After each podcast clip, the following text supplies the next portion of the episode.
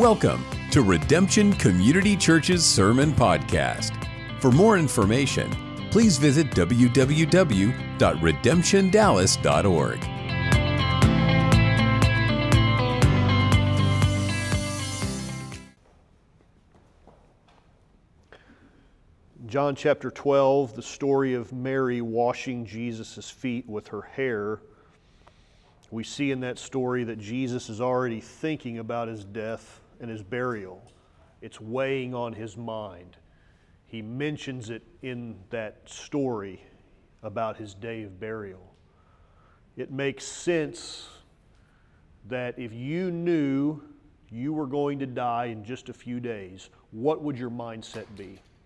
If you knew that in a week you were going to die, and you're going to die a very brutal, horrific death, what would your frame of mind be? Well, one, I think it would be sober. You'd have a very sober mind and it would be weighing on your mind. Jesus is no different.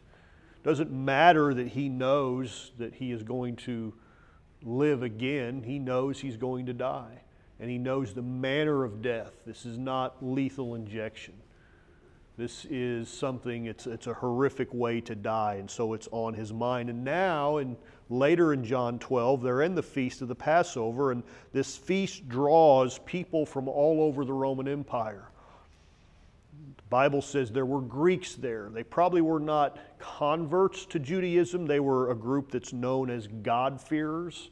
That's the title that was assigned to these people. They were people who were attracted to Judaism. They liked the morality of Judaism. They liked the monotheism, the belief in one God of Judaism. But they weren't converts. And this is probably who these Greeks were. And so Andrew and Philip tell Jesus, there's some Greeks who would like to meet you. And Jesus' answer is a declaration. He actually does not answer them directly to that. Uh, but his answer is the time has now come for the Son of Man to be glorified. Now, in this society that they live in, it's a large, largely agrarian culture, meaning they're farmers. They grow crops. This is a large part of what they do. It's a large part of what all people did until just the last few decades. So people understood farming, and so Jesus uses this farming analogy to explain what is going to happen. He uses a word picture that says, unless the, the seed falling into the ground and it dies being covered with dirt. So it's an image of burial, that seed going under the soil, buried and then bringing forth a harvest. Now we know the seed doesn't actually die today, but these people, it lies dormant, it breaks forth. But those people were not biologists. They don't know exactly what's happening under the ground. So the word picture that Jesus gives works. He's trying to give an image of the seed going under the soil being buried, this is what must happen first. The Apostle Paul will use this analogy in 1 Corinthians 15 when he asks the question How are the dead raised at the resurrection?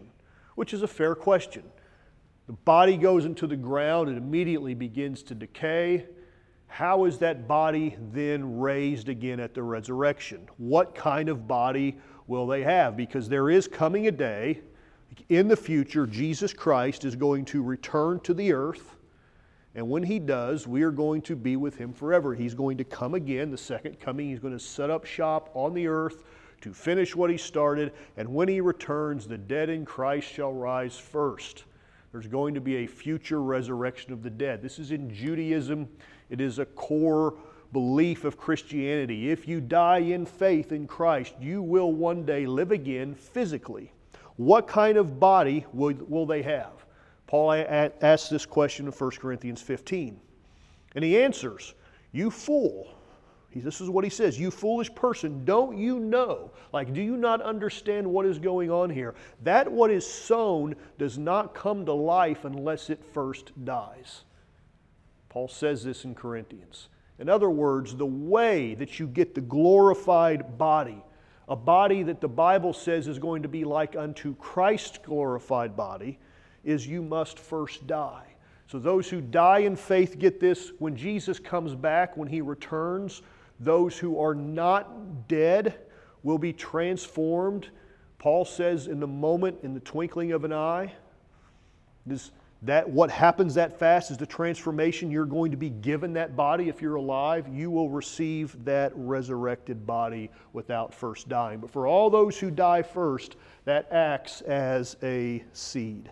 So there is a, a principle here. Death must happen first before there is a resurrection, before there is a harvest. If you want bounty, you must first plant the seed. And the seed must go under the soil. I think I told it here one time, but when we lived in Illinois and I had this large patch out front that didn't have grass in it and knew nothing about sowing uh, grass seed. I went out and bought this seed and I walked out onto the ground and I just tossed the seed out there and went, well, we'll have grass pretty soon. Well, you, if you know anything about growing grass, you know that there never was any grass there, at least not the first time. Um, why? You've got to get that bow rake, you've got to rough up that dirt. Uh, you've got to get that seed under the soil and you've got to water it just right. But that seed has got to go. You can't just lay it on top of the ground, it has to go under the soil. This is the whole idea of what Jesus is trying to teach. Is that this is what's going to happen to me. Before I am resurrected, I have to die first. And it's no different today. It's a principle that works with money. You invest money, you put money in as a seed into something, hoping that it will grow. It will produce a harvest. There'll be a return on your money. This is how all retirement is built upon is I'm going to put this dollar in. It's how prosperity gospel churches fleece people for their money. Sow your seed money uh, into, into the church. Uh, should you know? Do you give to the church? Yes, but not as seed money, so you can get something back. That's the mark of a prosperity gospel. You sow your seed, so the Lord will give you sevenfold back. It's a it's a get rich scheme built around religious ideas. Um, it's a damnable gospel. It is not the gospel. People invest time in a gym. You go, you plant a seed by working out, and you actually, the, the muscle breaks down. You, you're, when you work out, you're tearing down the muscle so that nutrition in the days to come can grow it back and make it a little stronger than it was before. What do recruits do in the military? They go in and they get broken down. This is what boot camp is. We're going we're gonna deconstruct this person so we can rebuild them into something strong, stronger and more useful. The very miracle of birth starts with a seed that is planted that results in new life. It's a principle that God set up in the entire universe. We sow and then we reap, and that's what Jesus is saying to his followers I am going to die. I will be buried like a seed. And when he returns, those that die in faith will be resurrected and will be given a new body. That principle plays out all the way until the end of time. The physical body of every believer who ever died is a seed. It is this idea that Jesus is going to teach. And when I die, Jesus says, there's going to be much fruit. And then he gives us these things after he makes this word picture that are hard, it's hard for our broken, fallen nature to accept. They are paradoxes. The whole teachings of Jesus, there's a lot of paradoxes. The way up is down, the way to be exalted is to debase yourself. They come with a price and they come with a blessing. And Jesus says, if you love your life, you will lose your life. If you are selfish, focusing on yourself and not Christ, not forsaking all to follow Him, then you will lose your life.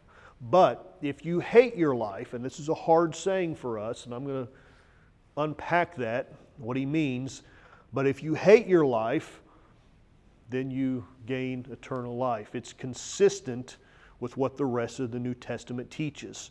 The idea of death is being applied to Jesus in one way. So Jesus is saying, We all need to die. I'm going to die this way on a cross, but you all need to die too.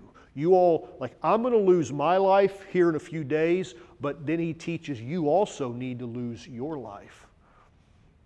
It applies to us in a different way. We die to self. Uh, there are some people who may be called on to be martyrs. There are people being martyred all over the world today. Uh, this, is not, this is not an uncommon thing. People die for their faith. There are people this morning who are in prison today, right this minute. They are in prison on the other side of the world because they believe what we claim to believe. I read the uh, accounts a while back of a man who had spent some time in a, I believe it was in a North Korean prison for his faith. It's conditions horrendous beyond description on what they do those people simply because they are Christian. But if we don't ever die a martyr's death, we must die to self. We die to our desires, our drives, our will. It all must die and be placed under the authority of Christ. We must submit our will to His sovereignty. Jesus told his disciples in Matthew, If anyone would come after me, let him deny himself and take up his cross and follow me. Jesus is telling people this who know the Roman government that we are under their control. This is how they put people to death who are criminals. You don't have to kill somebody to be crucified. We're going to crucify thieves. If you steal, we're going to nail them on a cross outside the city. That's what a cross means. It was an instrument of execution. And Jesus tells his followers if anyone comes after me, you deny yourself, you take up your cross, and you follow me. For whoever would save his life will lose it, and whoever loses his life for my sake will find it. For what will it profit a man if he gains the whole world and loses his own soul? Or what should a man give in return for his soul? To love oneself is to elevate self to a place where it does not belong, and that is idolatry. Jesus says you must hate your life. Jesus says in Luke, if anyone comes to me and does not hate his own father and mother and wife and children and brothers and sisters, yes, even his own life, he cannot be my disciple. Whoever does not bear his own cross and come after me cannot be my disciple. Now, what does Jesus mean? Jesus, you just said I have to hate my wife and my children and my brothers and my sister. I got to hate everybody to be your follower. Well, put some context in this. You cannot read that with a 21st century American understanding. Um, this is a Semitic idiom, which just means it's a Jewish Hebrew saying. Um, this is backed up by people much smarter than me that says if you go even back to Genesis, this is how they talked. It is not trying to show a degree of hatred, it is trying to convey, it's said for intentional exaggerated effect. He's saying it to make a point, right? Yes, I love my wife, I love my children, I love you all. We don't come here and say we're going to hate each other so we can follow Jesus. That's not what Jesus Jesus is saying something using a idiom of his day to convey an idea. In comparison, maybe is a good way to say it, that you must love Jesus far beyond what you love anybody else. And just as Jesus' death opens the door for his glorification, so our death to self opens the door for the Father to honor us. What an idea. Jesus says if you do this, the Father will honor you. You're going to be honored by God. We don't get our satisfaction from self, but we find pleasure in the treasure of Christ, and in return, God is glorified in us. That's what Jesus is saying. I find my completion in Him and then the Father honors me. He's glorified. He's, he's glorified. I make the God look great because I give my life to Jesus. And then there is this promise that continues to echo throughout the Gospel of John. If you hate your life in this world, you will have eternal life. Now, how many times have we seen the idea of eternal life in John? If you've been tracking through this series now in chapter 12, you've seen the idea of eternal life comes up over and over and I mean over and over and over again. John is drawing the stories of Jesus out. And he's not drawing all the stories because John finishes his book saying, I suppose if I would have written everything down about Jesus, that I suppose the world could not contain the books it would take to write that. That's how John closes his letter. So John is, is drawing, he's intentionally picking stories to say, this is what Jesus was trying to teach us, is that you can have eternal life. The most famous Bible verse in the world, John 3.16, the idea of this is relating belief and faith to everlasting life, eternal life. This is what Jesus is trying to teach us. If anyone serves me, the Father will honor him, and you will get eternal life. But the way you do this is down. There is a negative, it's down, that creates a positive up. First it's down and then it's up. Verse 24 the grain of wheat dies, it goes into the ground, and then it brings forth much fruit, raising up. Verse 25 I hate my life in a godly way. That's down, it's a negative. I'm going to hate my life. I get eternal life. It's up. That's, that's the positive. There's a downside and up. There's a death and there's a resurrection. Verse 26 I follow Jesus on the Calvary road that leads to my own death. It's a negative, it's down. What do I get? It's eternal life. That's what it means to be a disciple of Jesus. You live life paradoxically in contrast to what the world teaches. The world teaches me first, and Jesus says, You die. Nothing in the Bible about self esteem, self worth. I die to self. I put this person under so that Christ may live within me. What can I do so the world can see me? That's, that's the culture, that's society. How can I get the most likes or views or follows? Can I, if I see the term social media influencer one more time, I'm going to flip. It's like we live in a, in a generation, in a culture where people have influence that didn't earn the right to have the platform or the influence. The voice of the Holy Spirit is thundering to the church die to self, die to pride, and live unto Christ. And with that comes, with the Father honoring you, joy. The inexpressible joy that comes from treasuring Christ together with his people. That joy is precious, and nothing, nothing satisfies that joy. Then the second section, and I'm going to skip over some verses in between there uh, for time's sake, but the second section in John 12, 44 through 50, which is how the chapter closes. And Jesus cries out and says, Whoever believes in me believes not in me, but in him who sent me.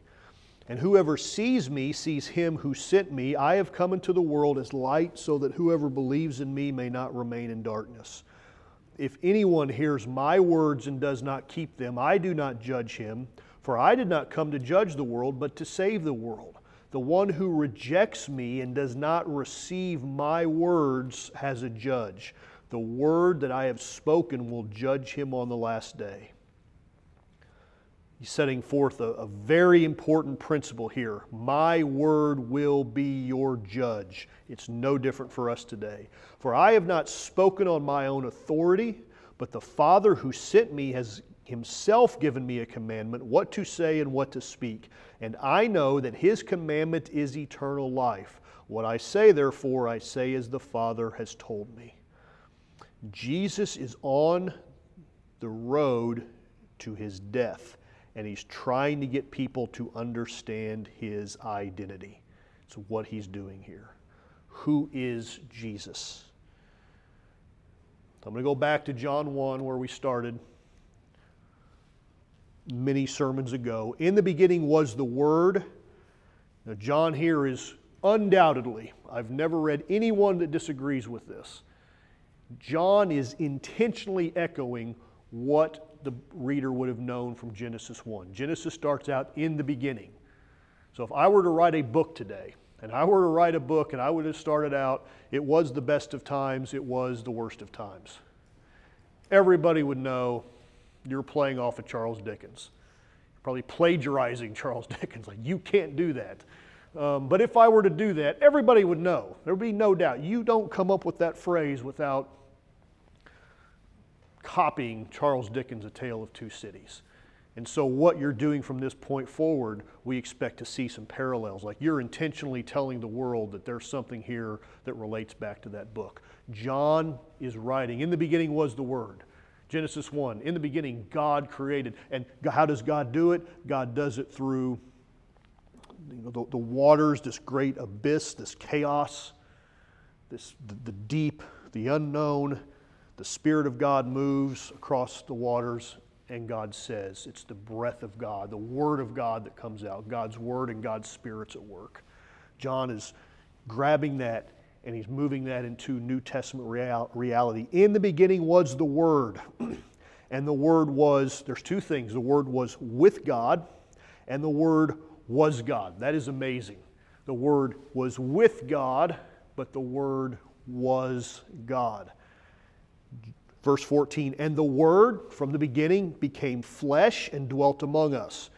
Now we know he's talking about Jesus. Jesus becomes the Word incarnate. And we have seen his glory, glory as of the only Son. So now we've made the identity of Jesus the Word incarnate, and now we're saying that that Word is the Son from the Father, full of grace and truth. So the Word changes. He's changing the identity to Son. Now we know we're talking about the Son of the Father, which is Jesus, full of grace and truth. And then the name of the Word in flesh, the Son of the Father, the name is revealed three verses later. Grace and truth came through Jesus Christ. John is trying to get us to understand who Jesus is. The divinity of Christ has got to be established from the very outset. Christ is God. He is fully God manifest in the flesh. He is the Old Testament Yahweh that has come among us and walking among us in the flesh. So from the beginning, there was a God who has always been, and there was the Word of God, and the Word was with God, and the Word was God. Jesus is the God man. He is divine and He is human. He is God in flesh. The Word from the beginning in creation that became in human flesh. This is why the writer of Hebrews could say that God through Christ created the worlds from the beginning. It was through Christ. It's his identity, it's through the, the Word of God. He was God in all eternity, and he was with God in all eternity. Hebrews 1 Long ago, at many times and in many places, God spoke to our fathers by the prophets. He's talking about the Old Testament. But in these last days, He has spoken to us by His Son whom he appointed the heir of all things, through whom he also created the world. There's that verse. Through whom Christ, he, God, created the world. I love this verse. This is who Jesus is. He is the radiance of the glory of God, and he is the exact imprint of his nature. And he upholds the universe by the word of his power how does all of this cosmos stay together? It stays together by the Word of God. It stays together because Jesus is keeping all of this together. After making purification for sins, he sat down at the right hand of the majesty on high, having become as much superior to angels as the name he has inherited is more excellent than theirs. he is, in verse 3, he's the exact imprint of his nature. So let me, let me just geek out on you just for two seconds. When I prepare a sermon, when any preacher prepares a sermon, what they are doing is it's we call it exegesis. Not Jesus is in Jesus Christ, it's Jesus with a G. Exegesis is what we do. And it simply means that we take the text and we extract the meaning from the text. I can't preach a sermon unless I first take the text and I spend the four or five hours or whatever it is it takes to extract the meaning, put it together, and present it to you. This is what the text is saying. This is the text revealed. It's exegesis. The opposite of that is eisegesis, which just means that we're going to impose meaning on the text, which we should not do. We should not grab meanings like our own ideas and I'm going to put those on the text and make the text say what I want to say. No, let the text speak for itself the word that we use for exegesis to say I'm going to extract that, it is the same word in here, the same idea that Jesus is the exact imprint of his nature. Jesus is the exegesis of God. God can feel in the Old Testament like he's spirit, I can't see him, I can't, like, he's a little bit abstract. So God reveals in flesh he unpacks himself in the person of Jesus Christ, and Jesus walks among us. And now we can read stories about him. We can see him speak to other people as a man and say, That is God. You want to know God rightly? Read the words of Jesus because that is who God is. That's God revealed among his people.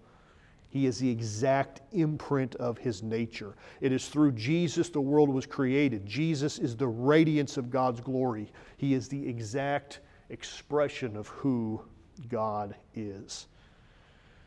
This is why Jesus can say, Whoever believes in me believes not in me, but in him who sent me. And whoever sees me has seen him who sent me.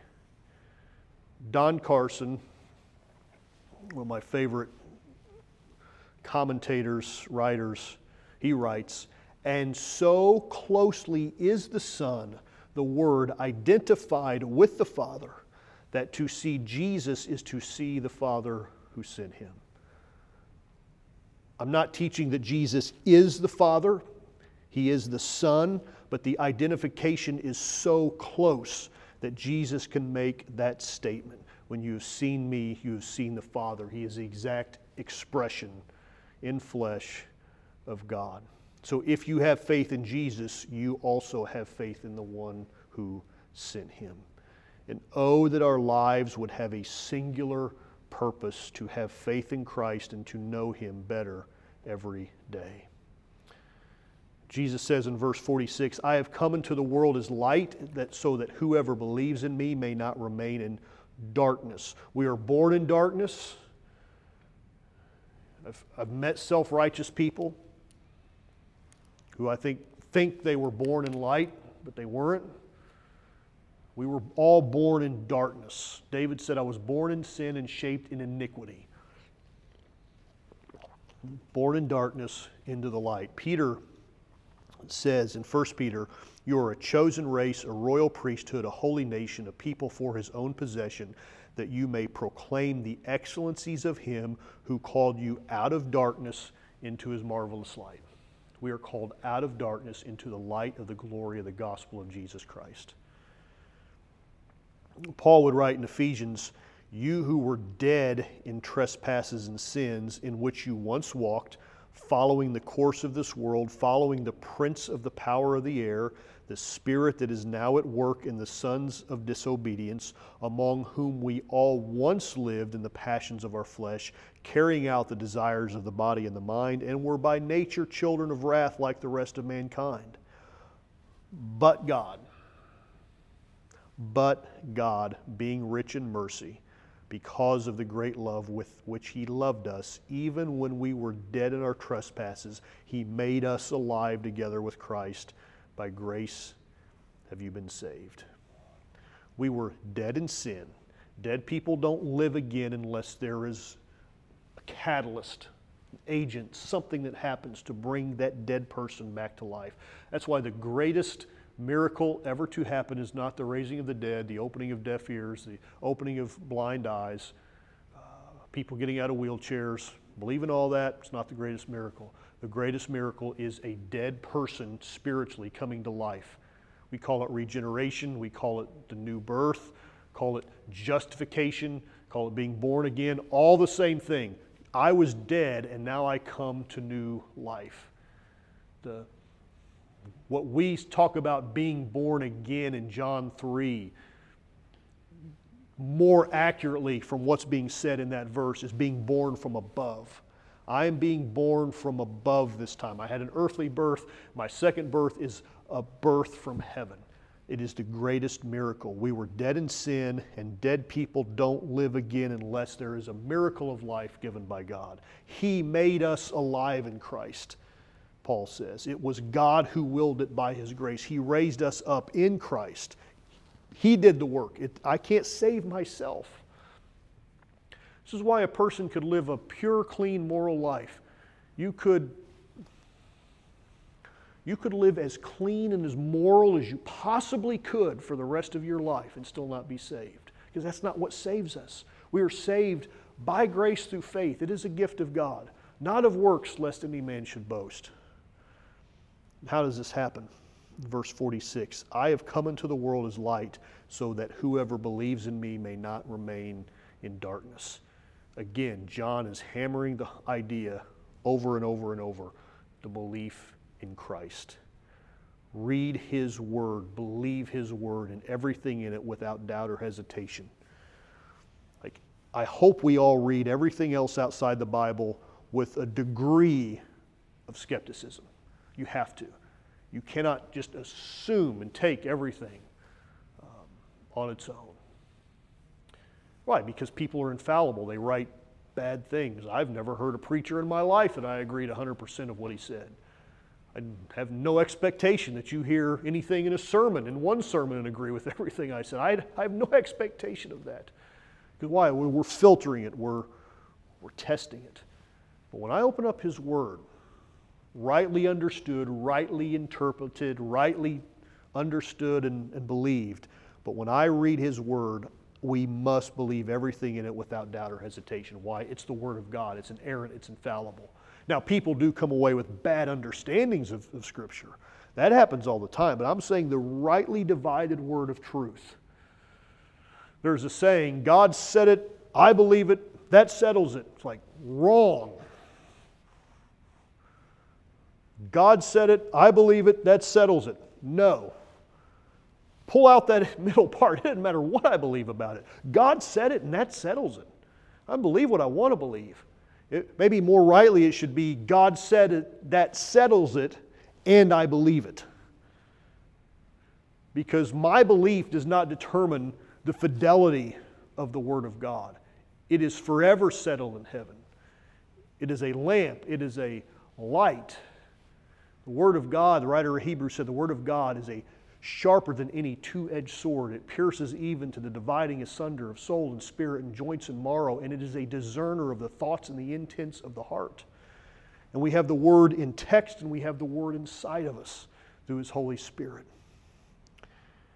So I read these last four verses again. And it's because the last four verses in John they're the last words of Jesus' public ministry. Now, Jesus is going to have a lot more to say. He's going to go to the Last Supper, he's going to talk to his disciples, he's going to be on trial, he's going to pray the high priestly prayer. One of the most beautiful chapters in the Bible is John 17. The Bible doesn't call it the high priestly prayer, but that's what it's been dubbed. It is Jesus' prayer that's incredible. It's just a chapter of him praying. Like, wouldn't you like to hear Jesus pray like Jesus goes out in the wilderness? Like, wouldn't you like to hear him pray? Well, you can in John 17. That's what it is. You get, like, the disciples said, Jesus, teach us how to pray. Wouldn't you? Is there anybody better to listen to pray than Jesus? It's like, if you want to know how to pray, maybe see how Jesus did it. And John 17 is just a prayer. It's incredible I'm still trying to figure out how to approach that in the coming weeks because it's uh, there, there's just it, it's life changing. But these last four verses are the final words in his public ministry. Everything else that he does will be in private settings. So, what does Jesus close his public ministry with? If anyone hears my words and does not keep them, I do not judge him, for I did not come to judge the world, but to save the world. The one who rejects me and does not receive my words has a judge. The word that I have spoken will judge him on the last day. For I have not spoken on my own authority, but the Father who sent me has himself given me a commandment what to say and what to speak. And I know that his commandment is eternal life. What I say, therefore, I say as the Father has told me. Jesus closes his public ministry by emphasizing who he is. I am sent from the Father, and I speak what he gave me to speak. He is the Word made flesh. He is the Lamb of God slain before the foundation of the world, who takes away the sin of the world. And as I have said from the beginning, if we can accomplish two things in this setting, Number one, that is for us to be worshipers. And number two, it's to be disciples of Jesus Christ. If you can accomplish those two things in your life, there's not really a whole lot else that matters. Because the implications of what will happen in the rest of your life family, finances, relations, career, all of those things that matter, they're not insignificant, they're very important. We spend most of our lives focused on those things. And that's never going to change. Right? We're, we're, the rest of our lives, the, the bulk of our time will be focused on those areas. But what gets those areas right is by becoming a worshiper of God and a disciple of Jesus. And I've seen a lot of church mission statements that are very singular and that we exist to make disciples of Jesus. And I think that's right, but I think it's incomplete. Because unless there is a worship element in there, the disciple of Jesus can become one dimensional. I say that because there are people who are disciples of, I've used this example before, but I think it works. There's people who are disciples of Buddha. And Buddha is not the same as Muhammad or, or, or uh, Allah. It's, it's not the same. Buddha is not considered this massive divine figure. There is some element of devotion there, but Buddha is not Maybe he's semi divine. I'm not an expert at all in that, but I do know he's not considered a deity. That's the word. Buddha is not a deity. So it's not that they worship Buddha as the creator of the universe. It's not that. It's that they are disciples and devotees of his teachings, of someone who lived long ago. The difference with Christianity is we are disciples and Christ followers of Jesus who also lived long ago, 2,000 years ago. But this is not a 2,000, we're not attached to something that's 2,000 years old. One, Jesus resurrected from the dead and is alive today. It's like, what is Jesus doing right now? I've wondered that question. Like, right now, well, Jesus is there. What's he doing? It's like, well, the Bible tells us he's interceding for us. That's what he's doing. Like he is interceding for his people. And two, Jesus is with us today. That's what makes Christianity different than Islam, than Buddhism, than any other religion is that, yes, we believe our Messiah did rise again, but he sent his Holy Spirit. That's what his Holy Spirit is. It is sent from God, it is sent from Christ. It's like core tenet of Christianity. The Holy Spirit is spirated, it issues forth from God, from Christ, into his people.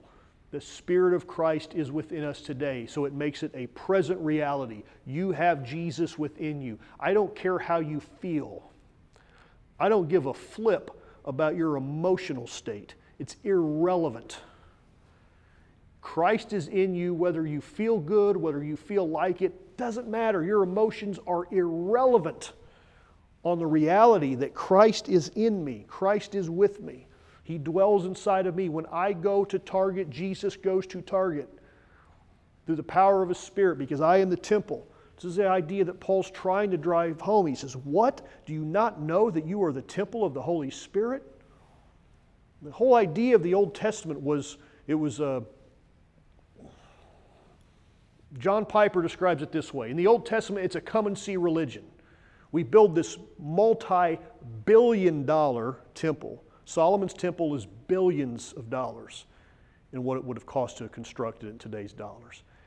And you've got the Ark of the Covenant, and once a year the manifest presence of God comes, but the temple is where God meets man, it's where heaven meets earth. This is what the, the Garden of Eden is. The Garden of Eden is a temple all temples symbols, it's all temple language. It's where heaven comes to meet earth.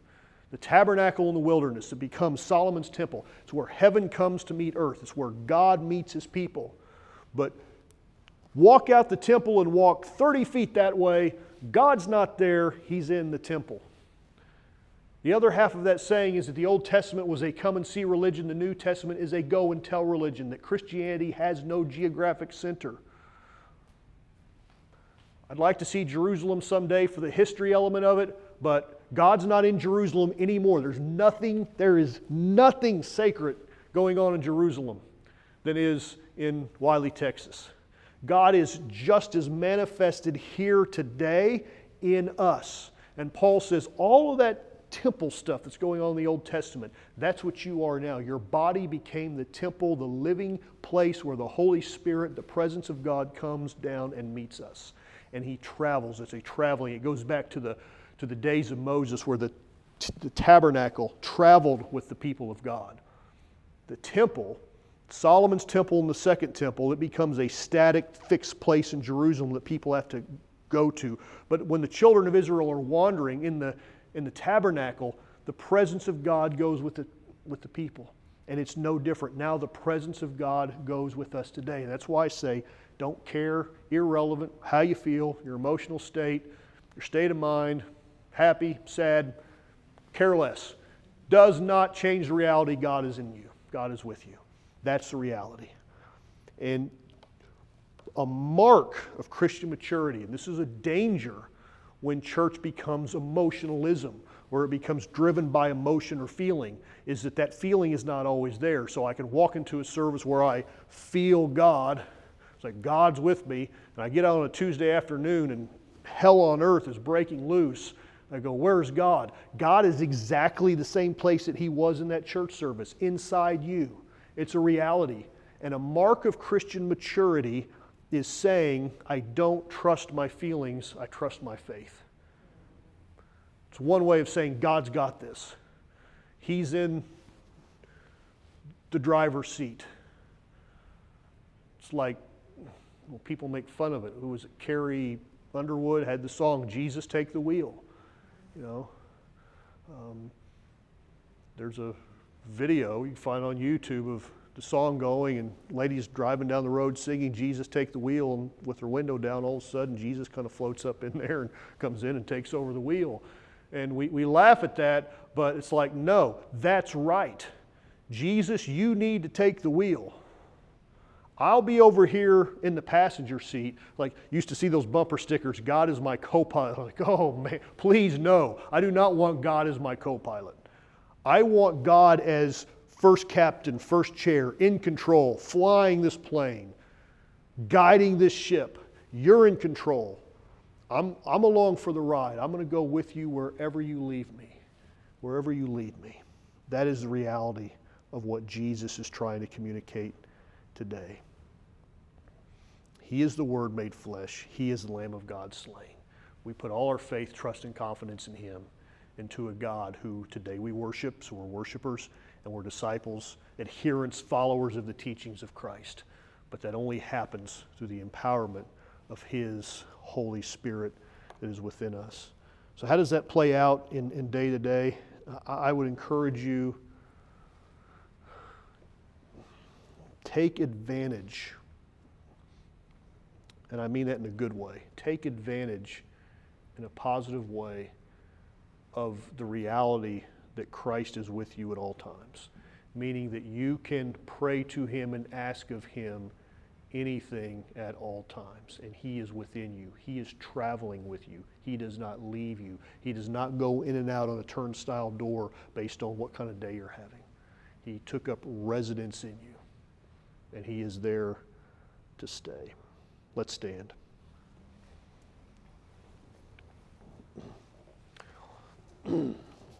Father, your word this morning has went forth. We know that because we're Bible people, we believe this book, we trust this book. And so we believe that we are the temple of your Holy Spirit, that you dwell within us, those who have been justified, uh, born again, born from above. We have your Spirit. So I ask you this morning that throughout the week as we live our lives that we would learn to talk to you, to listen to that still small voice that we know so well, and along with uh, you speaking to us through your spirit, that we know that whatever you say to us will always align with your word. So we pray, Lord, that we would just be Bible people that would hear from heaven through the scriptures. Lord, we're trying to navigate some really difficult times in our world that um, affect our everyday lives, the things that are going on has, has had an effect on our lives every day and will continue to do so. So we ask you that you would grant us the wisdom uh, to live faithfully and to live as the people of God, as a people who are witnesses uh, in these troubling times, Lord. Grant us enduring faith that would sustain us. Lord, give us direction. I've prayed for wisdom several times today, and I'll continue to do so to grant us wisdom, Lord, to know what to say and how to speak and how to act and how to make good choices today in this world, decisions that would glorify you. Help us to be lights and witnesses in this world and go with us, we pray. In Jesus' name, amen. God bless you this morning.